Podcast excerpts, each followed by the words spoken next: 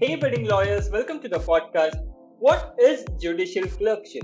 What work does it include? How beneficial it is to young law graduates? To explain this, we have with us Mister Karan Khetani. Hi Karan. Hi. Hi Prasanna. Thank you for the invitation. Really glad to be here with you. Karan Khetani is a two thousand nineteen batch alumnus of N L U Tamil Nadu. Straight after law school, he was appointed as a judicial law clerk by the Chief Justice of Delhi High Court.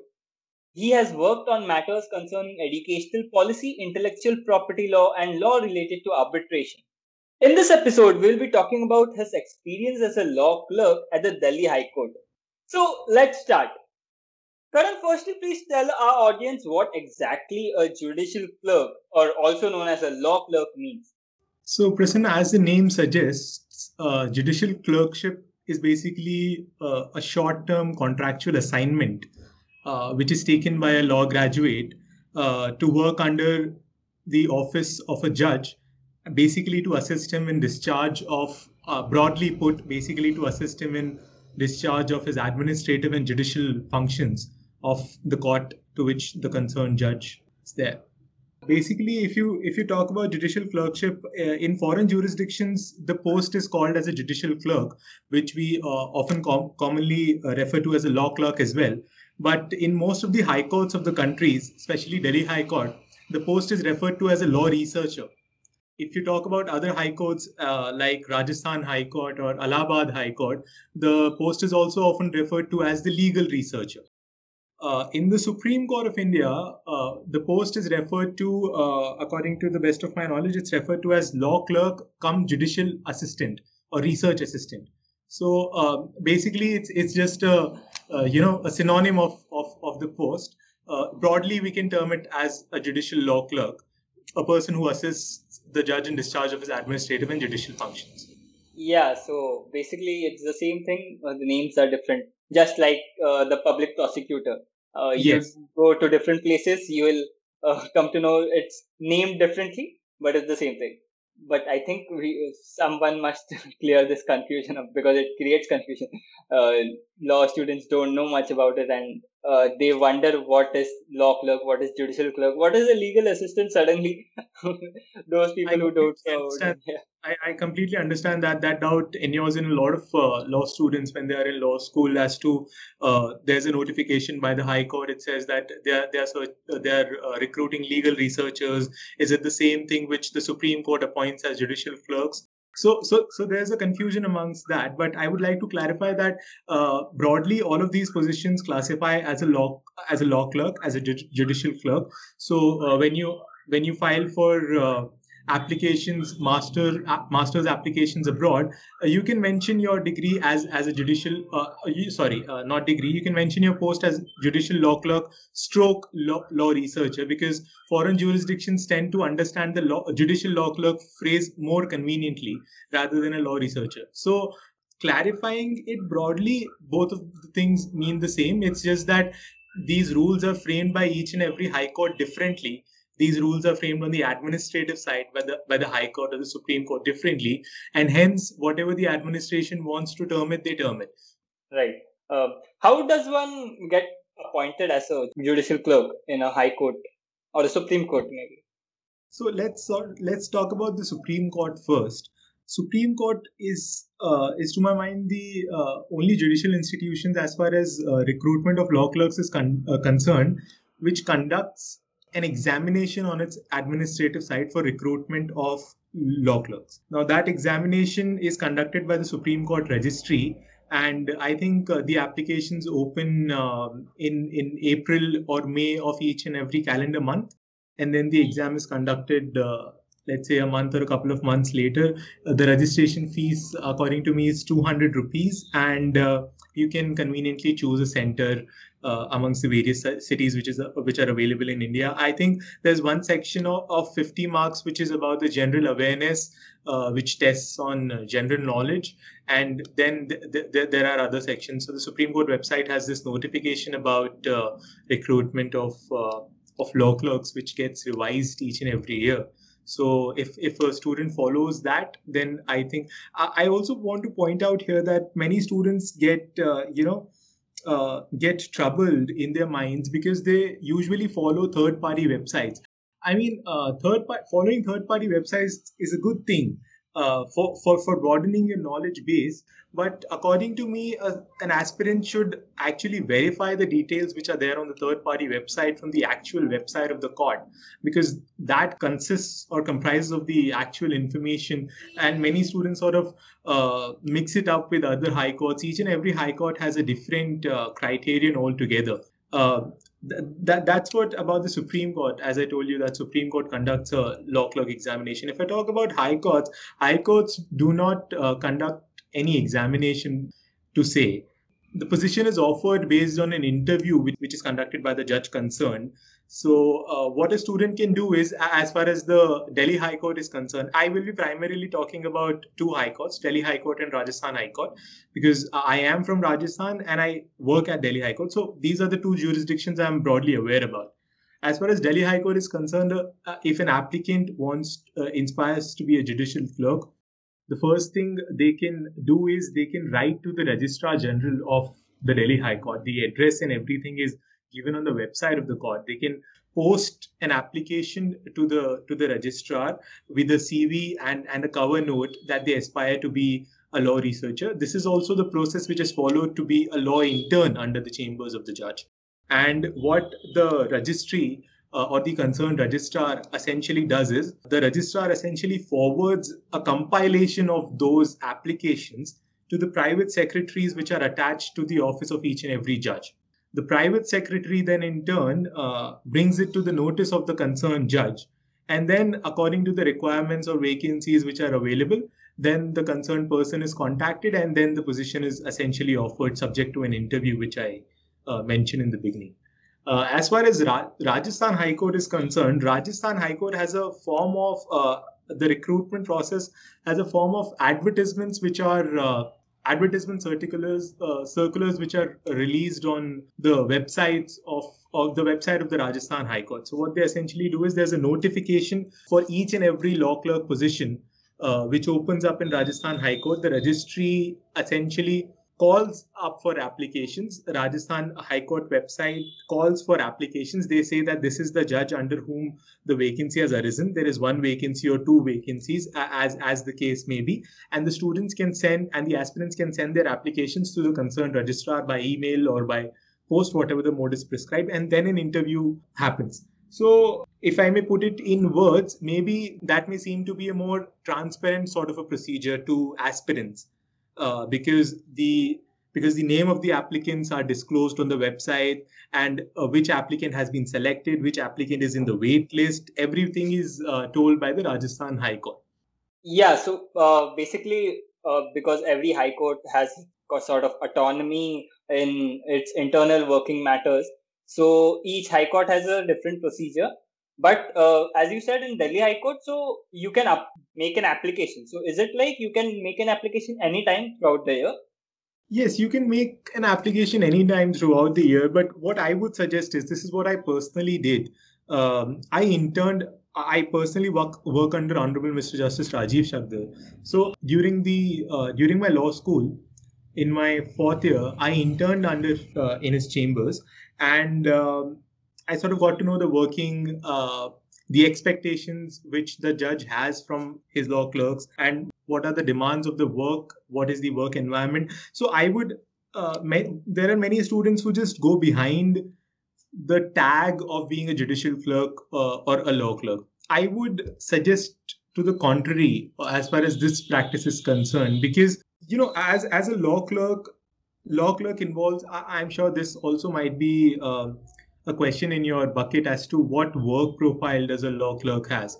So I would want to, as far as my contractual letter is concerned, I would want to, uh, to you know, open the uh, discussion. I would want to tell you that as far as my contractual letter is concerned, I'll read it out to you. Uh, the due, there's a column of duty hours. So it says that uh, a law researcher may be required to attend the office or residential office of the Honorable Judge to whom he or she is attached to, even on gazetted holidays or local holidays. The duty hours shall be fixed by the Honorable Judge concerned. There is no defined work profile. Whatever the judge says is the work. whatever the work hours are given by the judge are the work hours. So, you know, in that case, because it is the it is the starting point of a, of of any aspirant whatsoever, I would suggest that a person shortlists the chambers he wishes wishes to he or she wishes to apply to, and then specifically direct his or her own application to that particular chamber. I would suggest that they first intern in that chamber in, in let's say, their, their law school life, and then maybe uh, they they will have better chances also, and they'll have they'll have an edge over other law clerks, let's say, or they'll also be able to assist the judge better, because uh, law clerkship involves a mundane task of, you know, fact-checking orders, judgments, which are pronounced on a daily basis. And basically, it's a research-oriented uh, task. So you need to assist the judge concerned with, with your research inputs on matters which come up on a daily basis. You need to you need to brief the judge concerned about the matters which are listed, uh, let's say, tomorrow. Uh, you have you have to read all the case files. This is this is entirely different from a litigator office which a person would have interned under earlier. Insofar as an office of an attorney is concerned, you you are just uh, you know cha- your energy just has to be channelized in one particular direction. You know that this is the case you have to set up before the honorable court. You know that these are the facts, and you have to search case laws on specific points. Mm. In the office of the judge, the good the good uh, the best part is that you will be working from the scratch. The plaint comes to you. You hear arguments of both the sides. And then the judge may use his law clerk as, uh, as you know, as a sounding board uh, to test propositions of law. Then you can give your own inputs. So you need to balance arguments of both the sides. You need to have a crisper understanding which which one inculcates in his experience as a law clerk. And then uh, you have to, so th- there are no fixed hours as well. I remember myself and my other fellow law clerks working for almost fifteen to sixteen hours also. Mm-hmm. Uh, a day we we reached the Delhi High Court uh, before the COVID time. Of course, we used to reach the Delhi High Court at about ten o'clock, and then we used to uh, get off from the High Court at about ten in the night, and then we again used to go to the judge's house and work uh, and, and all that. So so it's it's it's a very mundane task, and it's it's backbreaking. So but but, but it has its own thrills. Basically, what a law clerk position offers you, it, it acts as a bridge before a student who has just graduated jumps to the field of litigation or whatever he or she wants to do. Let's say he wants to be a judicial services aspirant.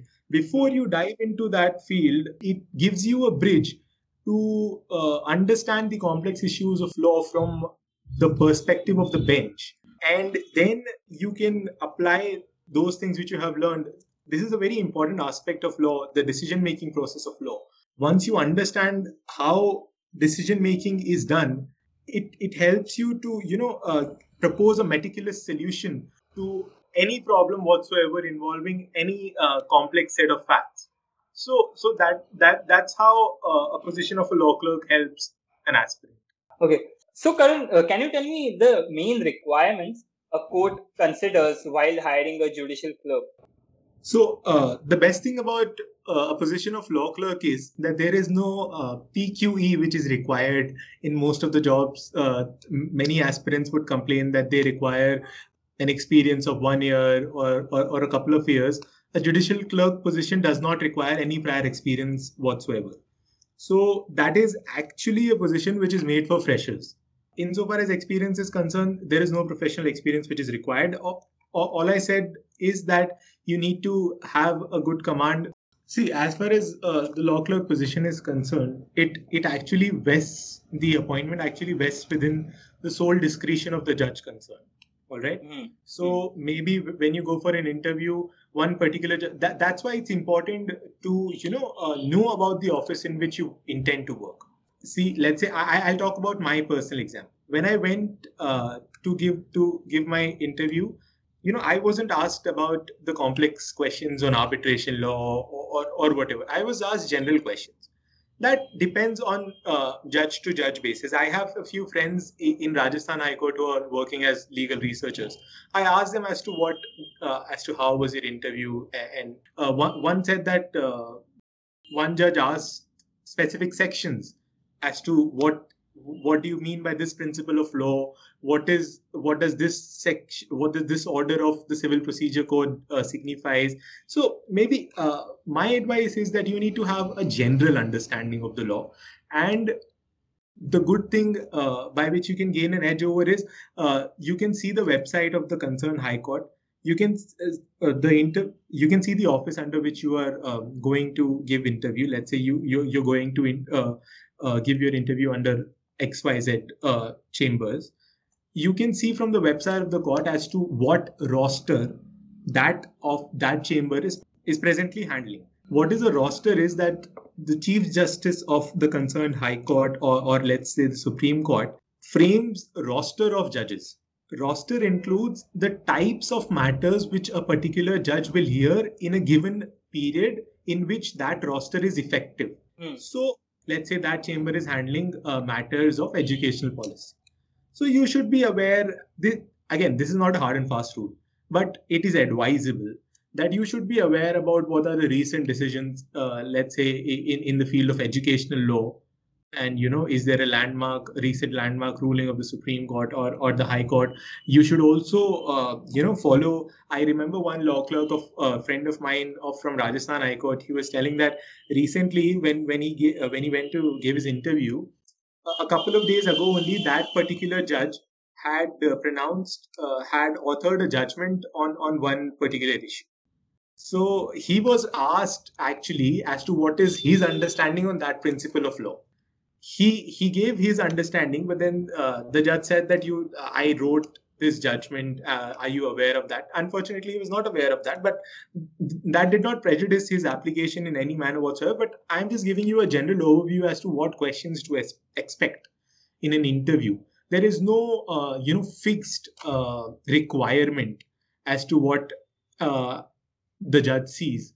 It is it, it basically is the discretion of the judge and. Uh, And the discretion can be exercised, uh, as I said, uh, after the interview is conducted on your uh, legal skills or let's say speaking skills or presentability skills. It's it's it's basically should be an overall package, if I can yeah. say that.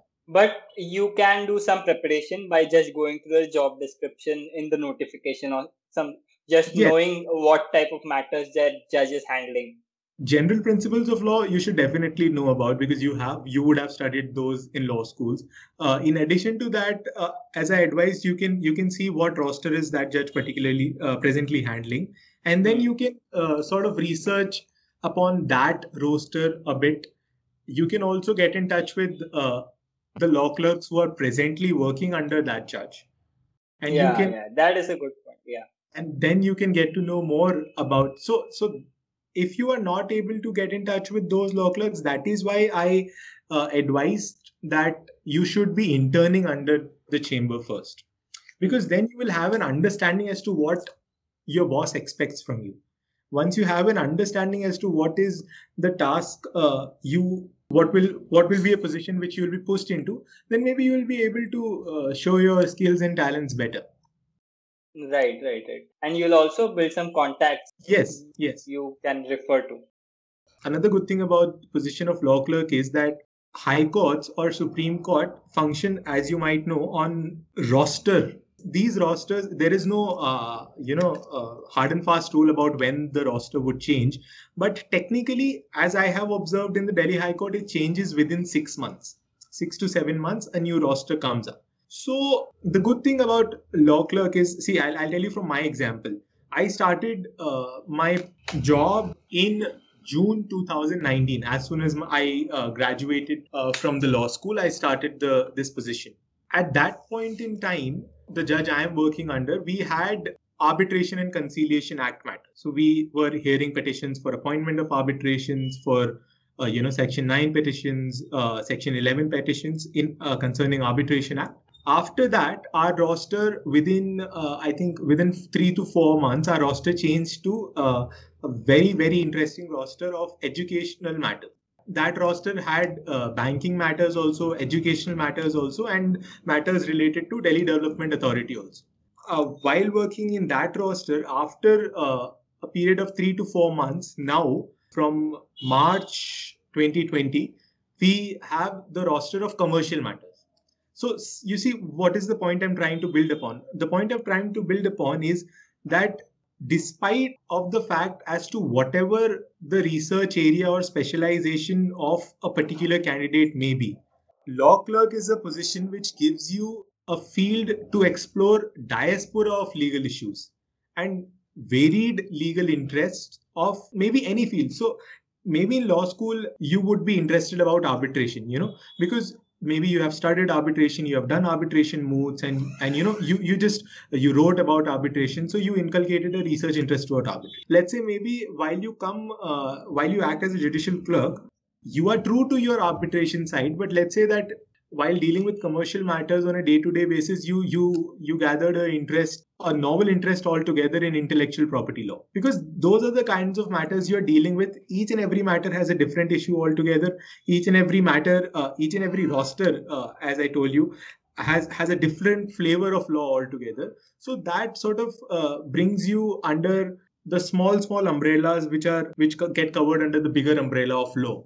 So uh, a law clerk, in this time period, let's say it, it's usually for one year or a couple of years, the, the judicial clerkship, it it gives an aspirant a, a sort of a freedom to explore as to what he or she wants to do uh, with the career in law in which uh, he has, you know, uh, placed his foot in.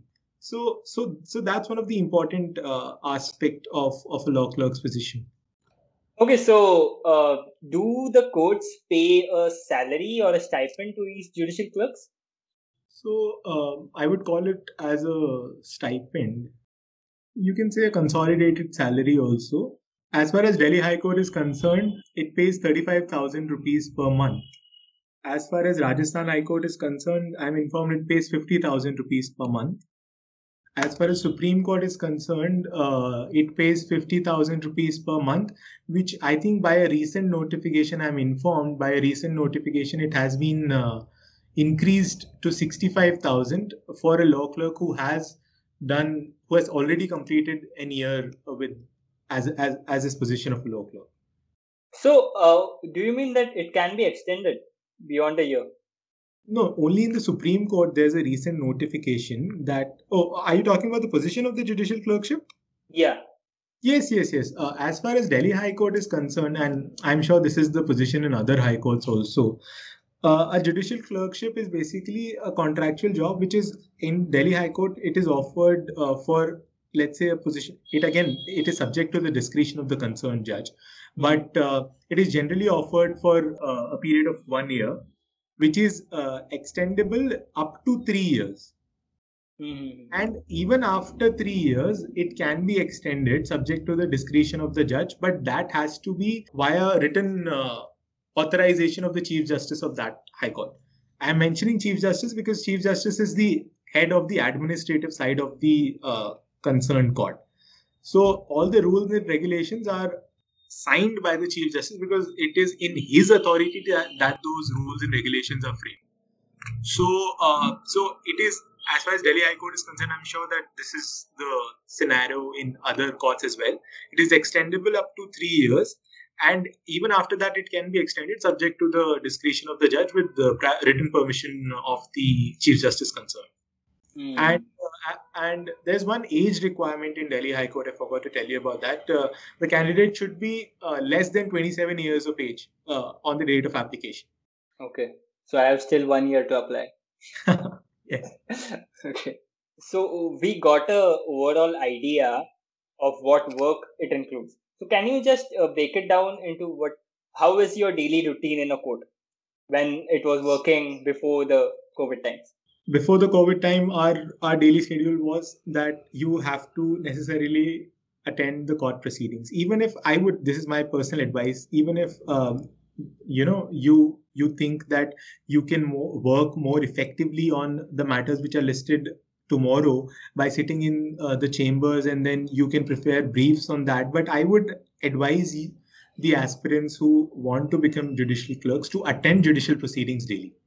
From ten thirty to four thirty, you should necessarily attend the judicial proceedings daily because there it gives you an unmatchable experience Uh, and this is what uh, judicial clerkship is all about. So, so, in, so we attend judicial proceedings daily.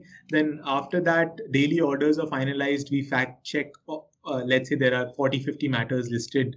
Usually there were forty, fifty matters listed on a daily basis. But when we were in the education roster, uh, there were one hundred matters uh, which were listed on a daily basis. So, you know, fact checking all those orders. Then the con the concerned judge uh, I clerk under, he also sits in the uh, in his chambers until nine p m or ten p m uh, till the time the work does not get finished, and he ensures that all the orders are, you know, corrected, signed. So we correct them, then they go to the concerned judge, then he makes the corrections, and then those are signed and uploaded so that the orders can get uh, you know, transmitted to the parties, and then whatever steps are to be taken can be taken. Then, in addition to that, the work in the work uh, involves, you know, briefing, uh, pre preparing uh, briefs about the matters which are listed, you know, the next day. So the cause list comes uh, the day prior in the evening at about five o'clock or six o'clock. You know that these are the matters which are listed tomorrow. You read those files. You whatever important matters are there or whatever matters are listed for arguments. You know from the previous order that this matter is listed for arguments and this matter, uh, nothing much will be done in this matter. Mm-hmm. So so you need to, you know, shortlist those matters. You need to brief the. brief the boss as to these these matters are important, and in these arguments are likely. If there are any fresh matters, you need to prepare a list of dates, a common list of dates. See, uh, when you're interning under an office of an attorney, it is very easy to uh, prepare a list of dates. Uh, this is what I learned from my boss, because uh, he ensured that we learn this. When you work under an office of an attorney, you only need you only have one fixed perception in mind. That you know that which way the case you want to proceed, which way the yeah, case will yeah, yeah, yeah. decide. But you know which way you want to proceed. So you pick up only those dates which are convenient to you. Right. In the office of the judge, you have to you can't miss out on any detail. You have to uh, pick out each and every date, irrespective of the fact that it suits the the petitioner or the respondent. Because in decision making process, you have to weigh both the sides equally. After weighing both the sides, you need to uh, you need to you know decide as to which side is a bit heavier, where where obviously legal uh, question is answered. So preparing list of dates is a very important part of the law clerk's life. Then uh, preparing brief of arguments and briefing the judge. Then judge may also uh, question you about uh, have you read about this uh, provision? Have you read about this principle? Did you do any recent follow up as to what are the recent judgments of the Supreme Court? Assisting the judge with. With that, so you know it, it's a job as if it won't let you sleep. In the night also, you'll be keep on thinking, if the judge asks this question in the morning, what should your answer be? So that's the daily routine uh, which is most likely to be there. Yeah, and it's really a tedious job. I agree. There are even some judges, I'm not sure about the name, but in Bombay High Court, I think it was Justice Kathawala. Yes. Who, right? So who used to um, hear matters till midnight, one a m or so, right? Yes, yes. This is the practice which uh, sort, sort of was followed by the judge concerned under whom I work in education matters. See, in education policy matters, the, the thing is that people will file a, the student will file a petition against the Delhi University or mm-hmm. Guru Gobind Singh University. And, you know, in, in education policy, the, uh, there's a Supreme Court judgment which says that cutoff date is sacrosanct. So any for any admission, there's a cutoff date, and that cutoff date is sacrosanct. So let's say that there is a there is a technical irregularity uh, which has been committed by the university concerned. Okay, hmm. and the petitioner approaches the court with a writ petition. Two days afterwards is a is the cutoff date. So you see how much is the pressure on the court. The, the these matters require ad, adjudication as of yesterday. Everyone will say, "Hear my matter." Not only here, hear my matter, decide, decide. The judgment also, and pronounce the judgment also. So you see, it's it's a very, very tedious task. You know, uh, we, we people say that, you know, being a judge is a, uh, you know, this is what uh, I have been, I was hearing in my law school, that being a judge is a luxurious position. You know, as fancy as it may sound, it is not. Because a judge works really, really hard. After hearing the matters, people think that the judge's work is over. It is not. He has to correct all the orders. Then he has to do the pending judgments. There are reserved judgments which are there. He has to read next day's files also. So it's a, it's a, it's a lot of work which is involved, and, and it's not an easy job. It's not an easy job. Yeah, so people usually compare to like how many hours the court is open. Like they only work for ten to four or ten yes, to five. That's an incorrect perception. Before that and after that also there is a lot of work yes. which every court and every court staff does, which is not, you know, popularly known. It's so in education policy matters, that's what I was telling you, that because we had one hundred matters daily, it was impossible to complete the list by four thirty. So the concerned judge uh, under whom I am working, we used to uh, hold courts till seven o'clock, seven thirty, straight away from, from ten thirty, only half an hour break in the afternoon from one thirty to two o'clock. Then again, starting from two o'clock, continuously till seven o'clock. And after that, if you, uh, you know, you have to do orders and all that, your mind just gives up. So it's it's a very tedious job. Uh, and, you know, judges, judges do that. Okay, so we got an overview about how courts work and uh, how judges and all work. But can you tell me just how beneficial it is for young law graduates in terms of his career growth? See, Prasanna, let's say that a person wants to pursue higher studies. Because this is an incorrect perception which many people have, as far as I have witnessed. Many people say ki uh, yaar five saal law pad lo, uske baad ek saal ki clerkship kar lena aur fir wo recommendation letter leke foreign padne chal jana. This is the most incorrect uh, perception which young law students have. First of all, to clear all the uh, air, uh, if you apply for uh, a master's degree, you are required to submit academic references, not professional references. Okay. You cannot submit the reference of the judge. You, you may submit his reference in maybe for a, for assistance of your scholarship, but as far as admission application is concerned, you know, as far as the universities I know, I, I'm talking about Oxford, I'm talking about Cambridge, I'm talking about London School of Economics. These universities mandatorily say that you cannot submit professional uh, professional references. You have to submit academic references. Academic references are those references, teachers who have taught you in your law school life. Yeah, teachers or the principal of yes. your law college. Yes. So this air which is there that, you know, uh, get a recommendation, work there one year, get a recommendation and then, you know, rush off to the uh, to the race of the world. That is an incorrect uh, perception. You know, uh, and about the advantages of, uh, of law clerk position, as you asked that how it helps. Many people will say that it helps you to learn what you should argue as to how you should argue. According to me, while working under uh, under uh, the chambers of the judge and watching judicial proceedings daily, a person understands what not to argue. Hmm. You understand, you learn that court craft as to what legal points will please the judge. How should your argument be structured that it would please the judge? You don't have to be. This is what, uh, you know, uh, is, is quintessential in the times of uh, COVID when we are running virtual courts, that you don't have to be lengthy enough, because in physical courts, you have the liberty to, you know, go on and on and on. But in virtual courts, you don't have that liberty. You have to be crisp and you, you have to be able to convey your point to the judge. So a person learns how right. not to argue. When you have those conversations with, with the judge, those conversations are really, really important, because that not only develops your legal understanding, but also develops you as a person, because you are interacting with authority of such a nature that maybe this is a once in a lifetime experience. And, and as I mentioned in the beginning, you get a holistic understanding of different areas of law, irrespective of your research interest. So that is how uh, it helps the, the students. I have seen many students who want to go, as you uh, told me that you work with a public policy think tank. Uh, there are many students I, I have seen that they uh, wish to go for public policy.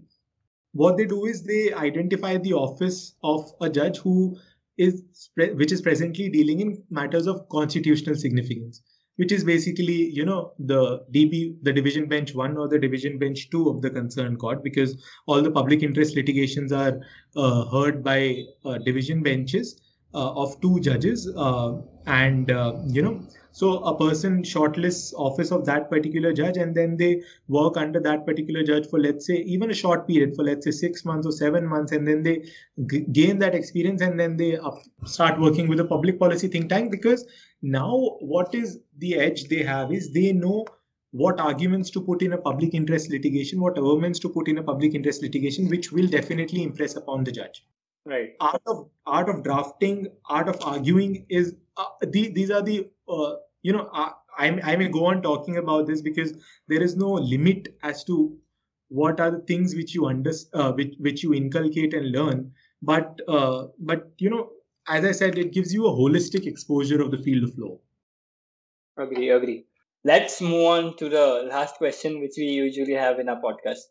Can you share an incident from your clerkship career which is very memorable to you? Uh, each and every day is a struggle, Prasanna. But okay, uh, I'll because I have been most fascinated about the educational roster which the judge handled. I'll I'll share a, a case uh, from that. What happened was, uh, as I told you, that that roster was allocated to us in uh, after three months. Let's say November twenty nineteen, uh, October twenty nineteen, August or October, September, October twenty nineteen. That education roster was allocated to us. One day, a matter came which said uh, which said writ petition number so and so of year five years, let's two thousand fifteen. I was very uh, disappointed. I have always been very disappointed before coming, uh, before acting as a law clerk as to why uh, matters take so much of time to get adjudication. Now that I have worked under a judge's office, I know as to why they take so much of time. But, uh, you know, I, I was very disappointed because uh, there, there was an educational, there's an education board in India, let's say mm. X Y. So uh, what did X, uh, so the students who were the petitioners before uh, the court were a group of students who were abandoned and forsaken by their parents. And uh, th- there was a child care home, uh, let's say A B C, who actually took them, uh, took those students in their care, good people. Uh, and then they also, you know, those, those petitioner students also had the benefit of uh, getting education uh, through that child care home. So those, those students completed grade ten and subsequently also cleared grade twelve examination, which to them was a very big thing because mm. they would have ever thought that ed- they would be able to reap the benefits of education. But given the uh, the good things about the A B C care home, they were able to do that. Now, the one problem which was there with the education board X Y Z was that whenever you file or register yourself for grade ten or grade twelve examination, Prasanna, mm. ask you your name as well as your surname. Okay. So if a person does not have a surname, he has to create a surname in order to register for the, uh, in order to uh, give the grade twelve, because the form will not accept your only first name. It has, right. to, has to be a surname. Okay. So those students, what they uh, what they wrote was, uh, while they were filing the application, first name, let's say they wrote Karan, and the second name, because they did not file their application, the care filed their application. Uh, they wrote the second name, they wrote A B C, the name of the care center. Okay. okay. Uh. So they wrote their name as Karan A B C, just mm. for the purposes of clearing or, you know, at, uh, willing to sit for the those examinations. After they graduated from grade twelve, because there are other documents which were there, uh, uh, other government identifications which were there, they had only first name. They mm. had only in that. So they want their second name or the surname, what we call it, uh, which is A B C, to be removed mm. from their grade ten and grade twelve mark sheets. That's oh. the only issue. That is the only issue which is there in the matter. And that matter is pending for five years.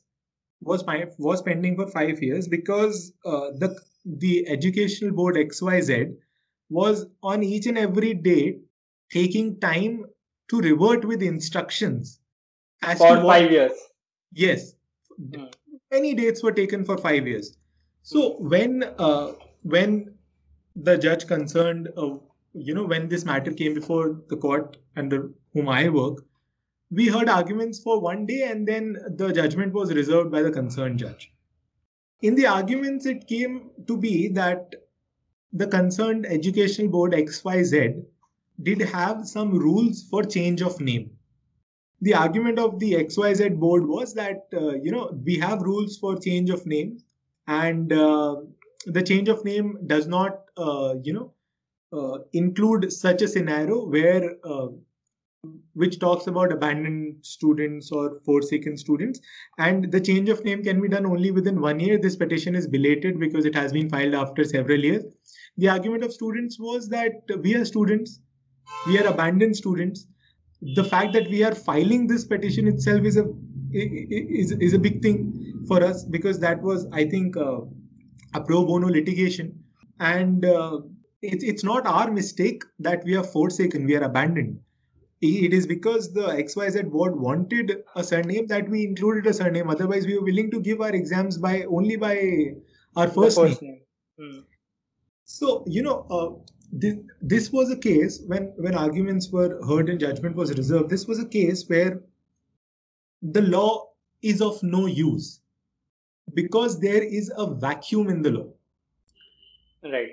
There is no rule of the X Y Z board, or there is no statute which says that if there is an abandoned student or a forsaken student, if he wants, if he or she wants to, you know, uh, go back to his identity which was there, uh, then you should take these steps.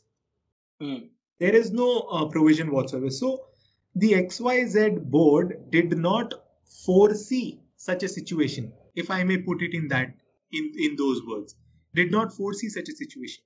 So while we were discussing, an interesting discussion, um, you know, took place.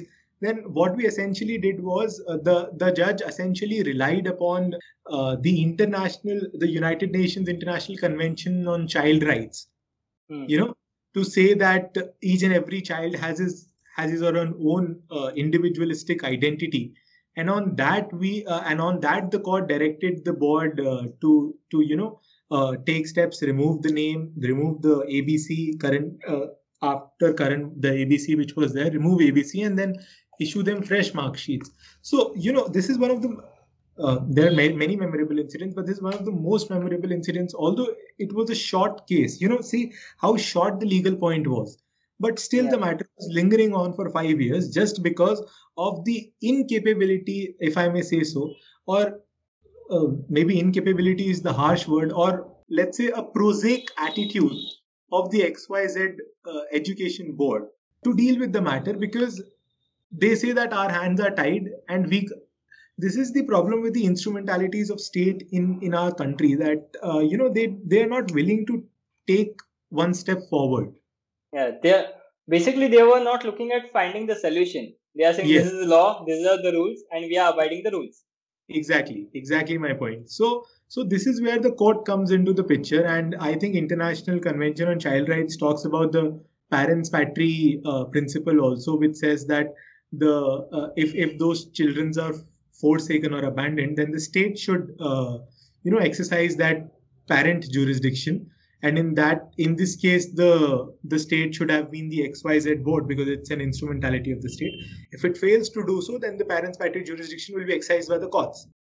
Because you have failed in your duty, the remedy is courts, and courts are exercising their jurisdiction. So that novel, uh, you know, reasoning was developed in that uh, judgment by relying upon the international conventions. And then, so in education roster, whenever the, the judge used to say, you know, th- there were petitioner in persons appearing in many matters. The students themselves used to come because the advocates were not able to explain the nitty-gritties of the admission process. Where is the university gone wrong? So the students used to explain. And then when the judge used to say that, okay, petition allowed or admission is granted, that that smile which came on uh, on, on the face of the students or the petitioner students, you know, that that smile is enough to say that, you know, this is the job satisfaction uh, which, which you get. And I think and, that is the main reason why it is very memorable to you. Yes, yes. So this yeah. is one of the most uh, widely guessed uh, incidents which I can share with you. Okay. Thanks, Karan. Thanks for sharing your experience with us and also for this informative conversation. Uh, thank you so much for listening to this podcast. If you like this episode, then you must also check out our other podcast episode available here and follow us here so that you don't miss any new episode. Thank you. Thank you, Mister Thank you.